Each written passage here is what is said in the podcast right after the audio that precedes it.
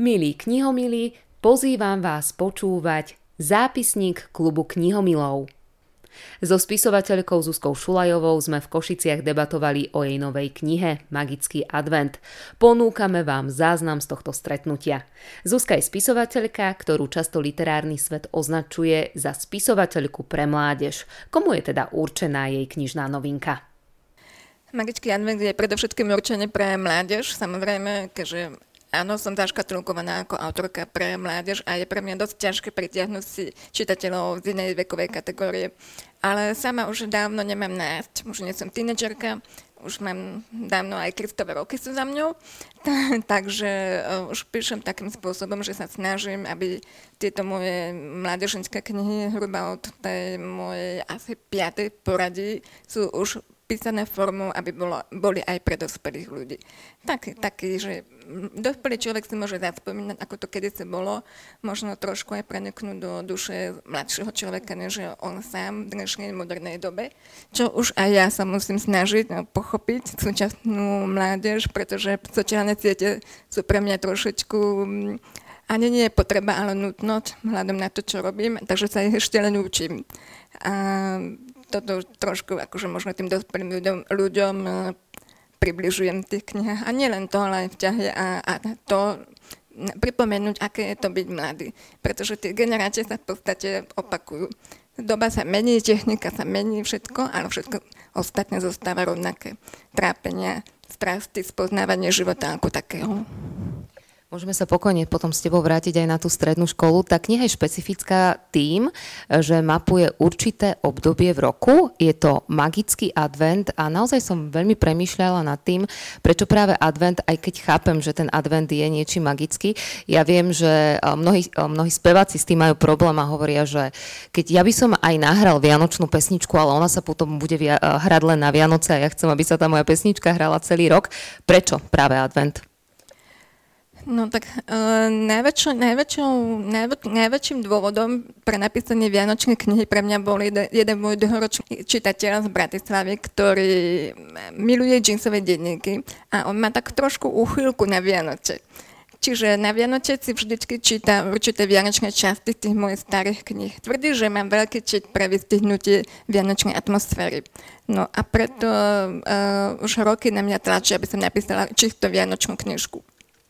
Týmto som v podstate vyšla v ústrety, aj keď nie úplne, lebo nie je vyslovené Vianočná v tom duchu, ako on možno čakal že by tam bol iba ten štedrý deň, ale orientovala som to na konkrétne zvyky a tradície, ktoré sa kedysi dodržiavali našimi predkami, aby sa mi možno mládeži trošičku aj približila. Už sa mi dostali správy od niektorých čitateľov, že mnohé z tých zvykov nepoznali Popravde ani ja, pretože som si pomáhala pri tvorbe s múdrymi knižkami od pani Zuberčovej a od uh, Kataríny Nádackej.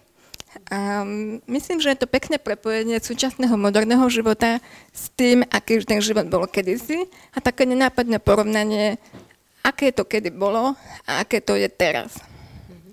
Sú tam veru rôzne zvyky. Ja niektoré som tiež nepoznala, napríklad takéto vysenie na tráme v kúdelnej izbe a podobne. Takže bolo treba aj v tvojom prípade niečo nové si naštudovať. Samozrejme, čítala som tie, ako kedy si ľudia trávili toto vianočné obdobie, tie stričie dni. Nebolo to iba obháňanie tých strík, príbytkov, domovov a tak, ale boli tam kadejaké iné um, čary a mágie, najmä na vyzistenie si toho pána pravého pre vydajachtivé dievky v tom čase. Pretože odjak živa každá chcela, a myslím, že dodnes to platí, chcela vedieť, um, kto bude ten pán pravý, kde sa nachádza, čo asi robí. Proste chceli trošičku nahliadnúť do tej budúcnosti. A to už tak pekne ponúka nejaký ten príbeh o dievčati, ktoré niekoho veľmi miluje a chce si tou mágiou pritiahnuť jeho pozornosť. A možno sa jej to aj podarí, ale možno to nie je vyslovené pritiahnutie toho, koho by ona chcela, lebo mágia je vrtkavá. Ja keď som tú knihu dočítala, stále som rozmýšľala, či poznám nejaký zvyk a tradíciu, kde sa takto chlapi usilujú prísť na to, akú, akú ženu si raz vezmu, ale pokojne ma opravte, no nepoznám také, že tí chlapi aj v tej knihe vinšujú, majú radi, tra, radi tradície, aj, aj ich uplatňujú na tom vidieku, ale vravím si teda, no nevaria halušky, nelejú olovo ani nič podobné. Toto ešte musíme prezistiť, čo aj chlapi niečo majú. Ale aby sme boli konkrétne, tak predstav nám, ak môžem povedať hlavnú hrdinku Sofiu, 16-ročné dievča, kto je Sofia Venturová?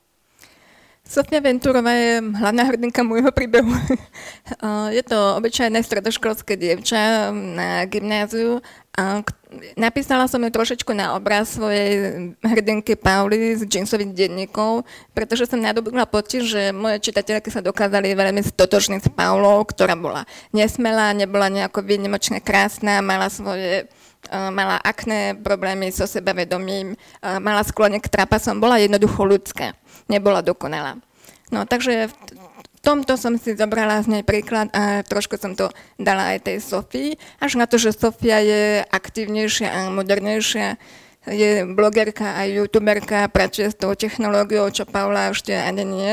Mm, aj preto, že ona, jej príbeh začala v roku 2003 a vtedy to tu ešte nebolo v takej miere ako v súčasnosti.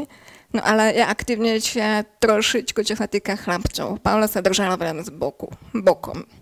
Takže Sofia je obyčajné mečké dievča, bratislavčanka, ktorá má svoj život a nikdy sa jej ani nesnívalo, že by z neho mala byť vytrhnutá. Má starého otca, ktorý žije na lazoch, ktorý je už príliš starý a tým pádom ani zdravie už neslúži tak ako za mladé. No a stane sa, že už nemôže žiť sám a mamina ho odmietne nasťahovať do hlavného mesta, naopak oni sa musia nasťahovať za ním. A teraz sa Sofii otvorí úplne nový svet. Sice má mesačné vianočné prázdniny, kto by také nechcel, ale mimo všetkých svojich kamarátov um, musí sa poctivo šprtať. Um, učiteľia ju kontrolujú, má domáce úlohy aj navyše. No takže je konfrontovaná s absolútne iným životom a musí si nájsť, teda nemusí si nájsť, ale nájde si nových kamarátov a dojde tam k tomu predenaniu dvoch svetov. Mm-hmm.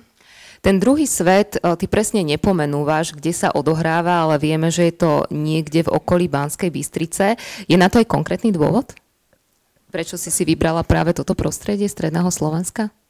Um, pochopila som otázku, ale rozmýšľam, prečo som si vybrala práve toto prostredie. Ja som to pôvodne dokonča situovala do okolia Lúčenča, kde my máme uh, chalupu na samote. Ale potom som to nejako zmenila na Banskú Bystricu. Myslím, že otec mi tvrdil, že uh, lázy sa nachádzajú skôr v tejto oblasti, tak preto som to tam zmenila. Navyše Banskú Bystricu poznám, žije mi tam aj sesterniča, viackrát som tam bola. Ono sa mi to pri tom písaní uh, tak za každým tak vykryštalizuje, že niečo si ťa plánujem, ale aj stokrát sa mi to zmení samo od seba a nemá to žiadny racionálny dôvod. Tá kniha sa začína písať, alebo teda Sofia ju začína písať 12. novembra. A opäť sme pri tom, že je písaná takou denníkovou formou, aj keď, ako si sama povedala, tak e, je to už taká moderná verzia. Ty si ešte stále ten denníkový typ, teda by som dopovedala, Sofia si ten e, denník píše online, čiže do mobilu, tam si píše poznámky, zachytáva deň po dni, e, nie vždy hodinu po hodine, ale máme tam presné časy. si ešte stále tak na tie denníčky namotaná, aj ty osobne? Ja som si začala písať denník, tuším ako 12 ročné. A vtedy ma to veľmi bavilo. Viedala som si ho počtivo, každý deň som opísala, čo som robila.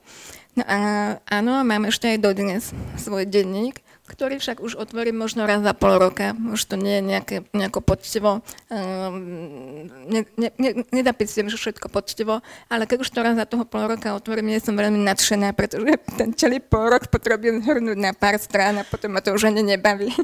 Takže viac menej už ani neviem, prečo si píšem ten denník, pretože už viem, že to ani len po sebe čítať nebudem. A takéto kúzlo, že ešte ho skrývaš, máš ešte pred kým, to ešte robíš? Lebo to bolo to čaro denníkov tej mojej generácie, že sme si to skrývali a potom, keď to bratia napríklad našli, tak to bolo veľmi, veľmi zle. To muselo byť strašne nepríjemné. ja mám takú skryšu, o ktorej všetci vedia, tak by som to povedala, takže ostávam to na tej dôvere. Ty si aj povedal teda e, taký ten krátky dej toho príbehu, že Sofia, 16-ročná dievča z Bratislavy, e, sa teda e, kvôli starému otcovi musí presťahovať na Lazy v okolí Banskej Bystrice. A mne sa tam otvára viacero svetov a preto som aj povedala, že možno, že nielen ten príbeh mladého dievčaťa, ale pre mňa sa tam odvíja aj úplne iný príbeh, ktorý tá moja generácia sandvičová, ktorá ešte má malé deti, ale už má rodičov, ktorí ich potrebujú, prežíva ten príbeh, kedy pendluje z tej Bratislavy 2-3 hodiny autom, aby sa postarala otca, teraz myslím o jej, na jej maminu Moniku. A otvára sa tam aj taký úplne iný príbeh, nielen pre tú generáciu 16-ročných dievčat, ale aj pre nás 30 40 Dovolím si takú osobnú otázku, prečo tam je vsunutý aj tento príbeh? Mala som tiež starého otca, ktorý síce nežil ale v normálnej dedine na strednom Slovensku, v predstavekoch pri Žiari nad Hronom. No a takisto zdravie postupne doslúžilo a už bolo potrebné sa o neho chodiť starať. Takže my sme sa tam vyslovene nepresťahovali, ale mama spočiatku iba dochádzala za ním na víkend mu pratať, navariť, postarať sa. A potom, keď už to bolo horšie, tak už potom tam zostala dočasne, dostala úľavo z práce, takže tam ona s ním bola sama a občas som ju ja vystredala.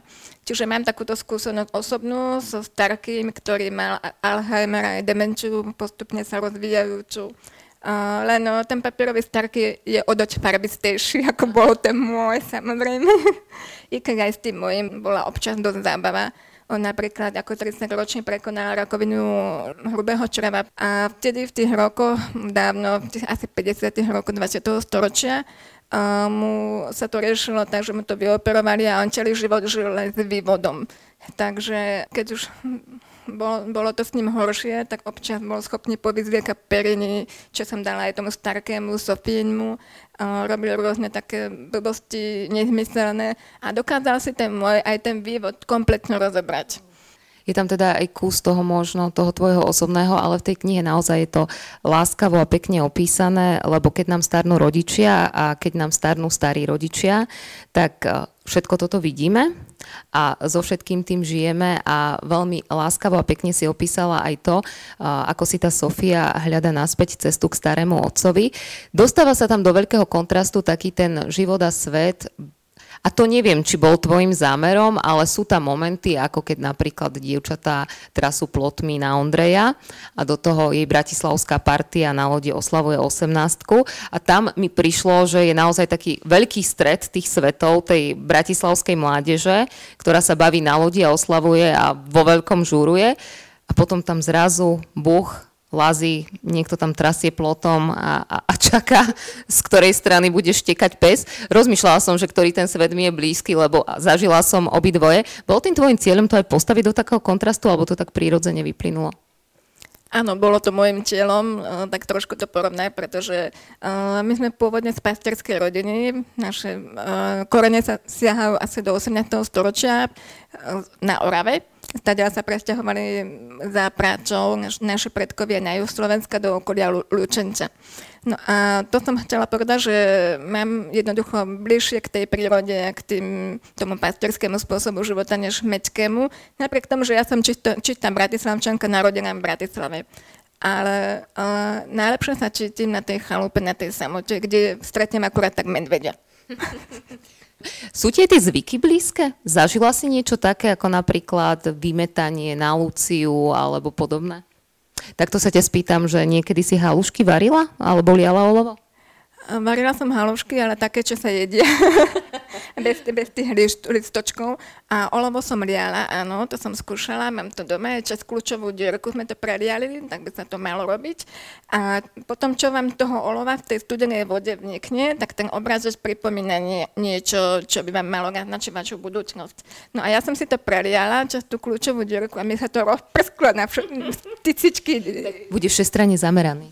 No, mne napadlo, že sú to spermie. Ale nesplnilo sa. Tak áno, môže byť šestranne nadaný, pritom zostaňme. Olovo som ja nikdy neliala, toto ja musím skúsiť, neviem prečo som toto vynechala. U nás sa na Luciu, u nás sa to na Luciu robí, že sa píšu také papieriky a to si tak postupne vyhadzuješ tých nádejných a keď to robíš poctivo, tak na štedrý deň by ti malo zostať meno. Nikdy som to tak nerobila, trošku som pomohla tomu osudu aj tak to nevyšlo. Uh, centrum toho života na tej dedine, čo mi prišlo veľmi pekné a doteraz naozaj neviem, že či sa to tak naozaj volá, ale to nám ty vysvetlíš, že centrum toho života nebol v žiadnom kultúráku ani v nejakom nákupnom centre, ale bol v kúdelnej izbe. Um, kúdelnej izbiči sa kedysi páralo uhlie, uh, perie sa paralo, no, ja už neviem na tie. Uh, no. A kurilo sa tam asi teraz, a nie, drevom asi. Skôr drevom. No, um, mne to tak prišlo, že kultúrne centrum asi na tých hlasoch mať nebudú, ale bývali takéto izbiče, kde sa robili tieto práče, kde sa žene na zimu v novembri stretávali a párali husy, aby sa potom robili periny vankuše. No tak to som si tak vymyslela, že tam sa stretávajú, tam budú mať tie zábavy. Lebo kedy sa tam stretávali výhradne žene a zabávali sa medzi sebou. Uh-huh. A špeciálne tieto zvyky, lebo to som si nekontrolovala, neoverovala. Toto, čo si ty opísala, sú tradície, ktoré sa viažú špeciálne k tomu strednému Slovensku? Nie iba. Mám tam aj slovenský zvyk napríklad. Čiže to je to poleno badniak, volá sa to badniak. Je to najtvrdšie poleno, ktoré sa nachádza v nejakom dome, hodí sa to do peče um, má byť najtvrdšie preto, aby horelo čo najdržšie. A každý, kto do toho domu príde, by do neho mal udrieť. A toho dreva sa potom rozprsknú iskry. A tie iskry by mali uh, veštiť vlastne blahobyt. A čím viac tých iskry bude, tým by sa tá rodina mala mať lepšie. Čiže myslím si, že je to pekný zvyk, tak som ho tam za, za, začlenila do toho príbehu. A ešte Bratislavčanky, vidíš, tie hovoríme, že sa len zabávajú na lodi a žurujú, ale tam si vsadila do toho príbehu to Uzlíkové? Uzlíkové kúzlo. Uzlíkové kúzlo, to si skúšala niekedy? Uh-huh. To je moja osobná skúsenosť. A to ako prebieha? To som si raz čítala v takom dievčanskom časopise, ktorý neviem ani, či ešte dnes vychádza, už asi skôr nie. A tam išlo o to, že si dievča má kúpiť červený motúzik a keď mesiac dorastá, tak si má uvezovať každú noc o polnoci jeden úzlík, vyrieknúť príslušnú formulku, mám to presne popísané aj v tej knihe, a postupne by si mala takto vlastne pritiahnuť svoju lásku. Uviaže sa tuším 9 údlíkov a potom tú 9. noc či 10. noc sa rozviažu v rovnakom poradí, ako boli zaviazané. A tak vlastne by si si mala pritiahnuť tú svoju lásku, že uh, priťahujem si to, čo je moje a tak, také nejaké formulky sa udá, udávajú. No ja som to skúšala, skúšala som to asi na trikrát, pretože sa mi, ja nie som nočná sova. Lebo nevyšiel ten, koho si chcel?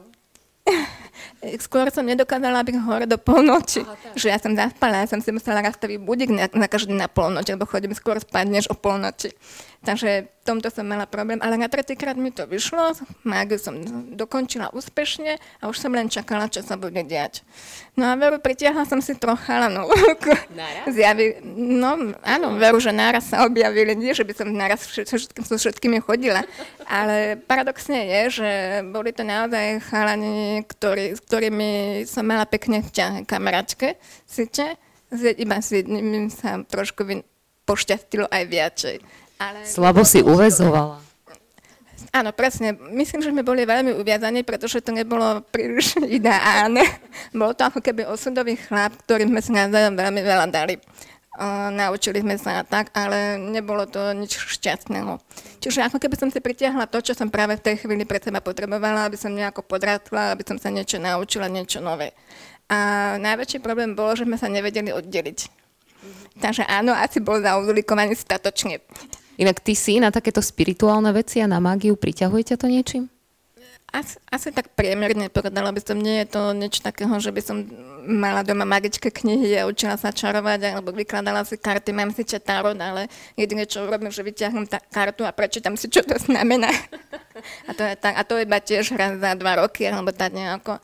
Zaujímalo ma to kedysi viacej a v súčasnosti to už beriem skôr ako zábavu. Mm-hmm. Ehm, skôr tak naražam aj na to a preto sa ťa to pýtam, lebo tvoju knihu uviedol do života krstným otcom knihy je známy literárny knihomil a knihomol Dado Nať. On je aj krstným otcom, to aj vysvetlí, že nie úplne náhodou, ale vy ste ju tak veľmi zaujímavo uviedli do života a neviem to zopakovať, viem len, že figurovala tam sviečka. Zase som využila mágiu, keďže je to magický advent plne mágie. Bola tam biela sviečka, ktorú sme tú knihu očistili od všetkého prípadne negatívneho, čo sa do nej mohlo dostať pri tých stovkách ľudí, čo na nej pracovali. To si samozrejme robím srandu. Išlo proste o ten rituál, že očistíme, aby od všetkého negatívneho a aby prinášala šťastie každému, kto sa jej dotkne. A napadlo mi to z toho dôvodu, že od dávna sa verí, traduje, že plameň má očistnú moc. A tento plameň, to, to nadviažem na predchádzajúcu tému k tomu chlapovi, zauzlikovanému chlapovi, že niekto mi poradil, aby som sa vypísala zo všetkého ohľadne tohto chlapa, čo ma trápilo.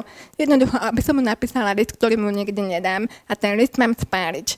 Že ten plameň potom pretrhne všetky puta. Ono to pomohlo. A bolo to veľmi zvláštne, pretože horelo všetko, ale zostal jeden kúsok toho papiera, kde bolo jeho meno. A mne sa objavil škrabanec na, li- na liči, pritom prisahám, že ja som sa nepoškrabala. že bolo to veľmi zvláštne a pomohlo to. Takže tak mi napadlo, že teraz použijeme zase tú bielu mágiu na očistenie tej knižky. Dado Naď bol krstným otcom tejto tvojej knihy, ale ty si spomínala, že nie prvýkrát on stal, dá sa povedať, že pri zrode tvojej spisovateľskej kariéry? Áno, Dano Nač moderoval aj moju úplne prvú besedu, ktorú som mala pri vydaní z prvého džinsového denníka, čo bola moja prvotina. A prišlo mi to také pekné symboličke, pretože to bola moja prvá kniha, kdežto Magičky advent je 11, čo je vlastne prvá v porade ďalšej desiatky. A, a tiež som zase v novom vydavateľstve, vymenila som slovenský spisovateľ za Tatran, takže zase taký úplne nový začiatok. Keď som spomínala, že táto kniha je tiež napísaná takou denníkovou formou, tak e, opäť, keďže ten nosný príbeh sú e, gymnázisti, a teda najmä Sofia, ktorá je druhačka, tak e, sme opäť v takom tom tínedžerskom, stredoškolskom prostredí. A ty tam veľmi dobre sedíš, nechcem povedať ako čo na čo, proste vyhovuje ti to stredoškolské prostredie a si v ňom dobrá. Uh, je to, ako ja už som aj zabudla, čo sa deje na strednej škole. Je to problém sa po tých x rokoch vrácať na tú strednú školu, respektíve mala si tam niekoho, kto ti tak možno trošku konzultoval tej témy, čo súčasná generácia, ktorá je už predsa len od nás o dosť mladšia na tej strednej vyvádza? Tak moja desiatá kniha krim, Kriminálny román tajomstva jednoho domu ešte nevyšla, keď ja som už dala na Facebook otázku s prosbou, aby mi mladí napísali, čo dnes fičí čo čítajú, čo počúvajú, ako fungujú a tak, aby som mala aspoň aký taký prehľad, lebo o nejaké hudbe, čo momentálne počúvajú, ja už naozaj veľmi prehľad nemám.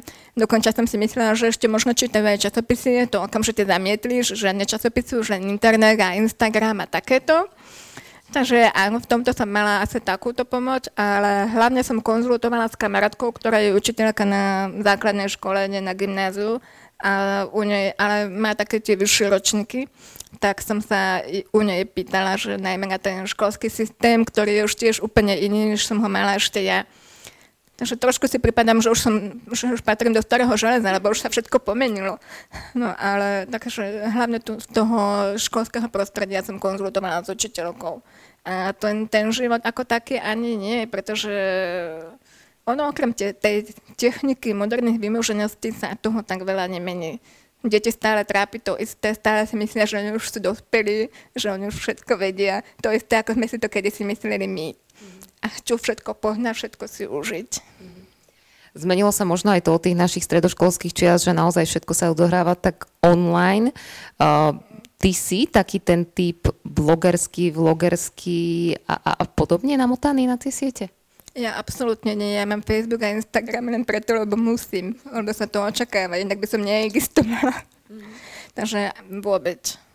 A v tomto smere, čo si tým chcela povedať, pretože to mi vždy tak, akože ako som dočítala tú knihu, tiež vrtalo v hlave, veľa vecí mi vrtalo v hlave a toto je jedna z tých mnohých, že Sofia bola veľmi tak online a internetovo žila v Bratislave a potom zrazu prišla na tie lazy, ako OK, mala signál len v skrini o mami v izbe, ale, ale ona zrazu prestala s tým online svetom. No, tam už zrazu nemala veľmi príležitosť žiť online, jednak preto, že nemala, nemala ten prístup taký jednoduchý ako v meste, alebo hoči ako, no nemyslím Bratislave, ale hoči ako inom meste, než v tej vlone tej prírody, ale aj preto, že tam sa žije viac interakčne sedia medzi sebou, neustále komunikujú, stále sa tam niečo dialo, zrazu už nebolo čas vysieť na tom internete. Ale nevdala sa toho úplne, aj ona tam síce zanebala svoj blog a blog je takéto, to áno, ale ten Instagram ešte fungoval, aj ten Facebook. No a čo sa týka toho internetu skrini, tak to je môj zážitok. Ja som to mala zažila na lyžarskom, kde ešte nebol internet, tam išlo o to, že signál, vôbec telefónny signál bol iba v skrini. A iba v jednej skrini mojej spolužiačky, takže tam sme chodili všetci do tej skrine s mobilmi, vybaviť SMS-ky a telefonovať. Takže toto bola taká maličká inšpirácia. Milé na tom ale je, že o, tá dedina žije tým internetom a ona keď tam príde, tak je známa blogerka si myslím, že minimálne chalani a ten dotyčný pán, ktorý ju vyzdvihol Laco na stanici, tak on ju pozná ako slávnu vlogerku, čiže tá dedina v ničom nezaostáva. Ako si ty na tom s tými tínedžerskými rokmi, že zopakovala by si si to? Nie. Teraz musíš niečo veľmi inšpiratívne povedať, poď. Ono, každé životné obdobie je samozrejme veľmi pekné, ale uh, mňa vždy iritovalo, že ako tínedžerka som aspoň ja nebola úplne slobodná. Kdežto teraz už uh, sa ne, nezodpovedám nikomu, len sama sebe. Už, už nemusím oznamovať rodičom, kam idem, čo idem a kedy budem naspäť a môžem šoferovať, môžem ísť na dovolenku. Už je, je to už jednoducho väčšia voľna, takže len z tohto dôvodu by som si asi nezopakovala to tínedžerstvo. Ale zase na druhej strane, kto vie, možno s tým, čo viem teraz, tak by som sa možno vrátila by sme boli veľmi múdre. Ale možno je dôvod to, že by som sa nevrátila aj preto, že ja som bola strašne tichá. Takže v tej škole som sa vždy držala tak nejako bokom, nemala som žiadnu partiu okolo seba, mala som kamarátov, ale mi stačilo tých pár ľudí. A napríklad v triede som mala takú zvláštnu triedu, že sme boli iba šiesti na základnej škole, v jednej triede. No a boli sme len dve dievčatá a štyria chalani. A táto jedna kamarátka, keď vypadla, tak ja som zrazu bola sama s tými chalami a ja som bola z toho strašne nervózna. No a možno aj preto by som sa mi nechcelo vrátiť. Už teraz, keby som mohla sa vrátiť s tým, aká som teraz, do tých mladších rokov, tak už by som aj išla, ale tak. Magický advent patrí do tohto obdobia, v ktorom ho budeme čítať. Mňa by zaujímalo, kedy si ho presne písala ty? Boli to nejaké letné mesiace? Pamätáš si ešte? Mm, to je normálne ťažká otázka, kedy som ho začala. Nie, bolo to január. Takže krátko po Vianoča, hej, niekedy po Vianočných sviatko som začala písať v januári túto knihu a potom sa to stiahalo už postupne aj do toho leta. Ja si pamätám uh, jeden tvoj rozhovor, ktorý som čítala a tam si na Margo Jeansových denníkov alebo vôbec písanie povedala, že na písaní, a tak myslím, že aj prvý diel Jeansového denníka vznikol, je výborné to, keď máš priestor tú knihu napísať, potom ju odložiť a vrátiť sa k nej po určitom čase, tak si aj Jeansový denník z toho svojho rukopisu prepisovala, neviem, po štyroch rokoch alebo po koľkých. Mal podobný osud aj magický advent, že stíhaš ešte tie knihy nechať odležať? Tam už nebol čas. Dopísala som ho a poslala som ho vydavateľstvu. Tak tam som túto svoju vlastnú radu nedodržala. Mm-hmm. Ale predchádzajúci román som tak spravila, ten kriminálny román som robila v podstate dva roky a tam ten odklad bol a videla som kopu veci, čo by som, mm, čo som potrebovala ešte dorobiť, prerobiť a tak. A ja som strašný pedant, čiže ja sa neustále hrám s tým textom a pracujem asi až príliš, povedala by som. A pri tvorbe tejto knihy som, som ten pocit nemala, hľadom na to, že tie zvyky išli jeden za druhým, podľa toho, ako som si vysledovala, čo sa kedy slávy oslavuje alebo praktizuje. A samotný príbeh som mala vopred ujasnenie, čo sa vlastne stane už potom len popri tom písaní to išlo tak spontánne, čo, kedy, ako. A nic si nezmenila? Nestáva sa ti, že ťa nejaká tá postava v tej knihe tak naštve, že si povieš, že no a teraz tej Sofii toto a tamto urobím, že zmeníš ten osud po pár mesiacoch niekoho, alebo to máš jasne nalinajkované? Pribudila mi tam jedna postava, ktorú som neplánovala, že som vôbec netušila, že tam bude. Je to ten Paula Damilovaná do sama v Bratislave. Bratislave a na Lazoch mi pribudolo ďalší samo. Tak ten nebol vôbec plánovaný. A to mi tak nejako spontánne vyplynulo. A je pravda, že okolo tej Sofie sa tam hýbe dosť veľa chlapčov a to som urobila schválne zase kvôli tomu, že predsa čarovala a čaruje až príliš. Tak nech ich tam má. Ty si taký pedant, že miluješ hrubé knihy a stále niečo dopisuješ? Mm, ak treba, tak áno. Ja píšem, ja jednoducho píšem a ja som detailista a neviem písať stručne. Vždy som s tým mala problém, keď chceli raz odo mňa nejakú poviedku do súťaže, no ja som prekročila limit a nevedela som sa vmestniť do tých slov, nezobrali tú poviedku nakoniec. Čiže um, neviem, ja osobne mám rád, radšej hrubé knihy, pretože mám pocit, že um, sú potom komplikovanejšie, tam viac toho deja a viem sa lepšie vcítiť do tých postav, lebo ich viacej spoznám. To je môj osobný počet. Ale čítala som aj tenké knihy, ktorým nič nechybalo. Čiže je to asi o schopnosti autora. Mm-hmm. Ja túto schopnosť nemám byť taká stručná. Takže si prišla do Tatránu, priniesla si tam vyše 450 strán a oni povedali, berieme takto, ako je. Dokonca mi povedali, aby som to rozšírila. Ale. lebo na záver už to má dosť rýchly spád a pán riaditeľ, keď sa zdalo, že je to až príliš rýchle, že by som tam ešte mohla niečo dopísať. Potom si, než som to ešte dopísala, vravela, že si to prečítala ešte raz a už sa jej to nedá až také rýchle, ale už, nechali, už sme to nechali tak, že už som to rozšírila a myslím si, že to nebolo na škodu, lebo naozaj už tam príliš odsypalo. Mm-hmm.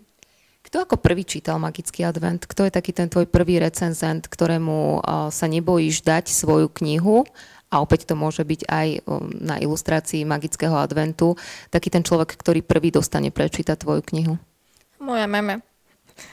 Mame dávam, čítam za každým, lebo je po ruke, takže je to hneď automatická obeď, že musí čítať a musí čítať rýchlo a musí mi dať rýchlo spätnú väzbu, aby som mohla na nej pracovať.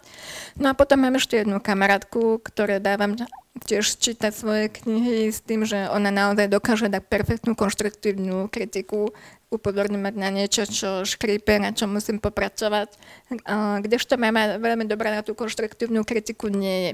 Ona povie, keď sa jej tam niečo nepáči, ale neviem mi vysvetliť prečo. No akože ja ako autor tú knihu vidím subjektívne, tak tiež nedokážem posúdiť, že prečo.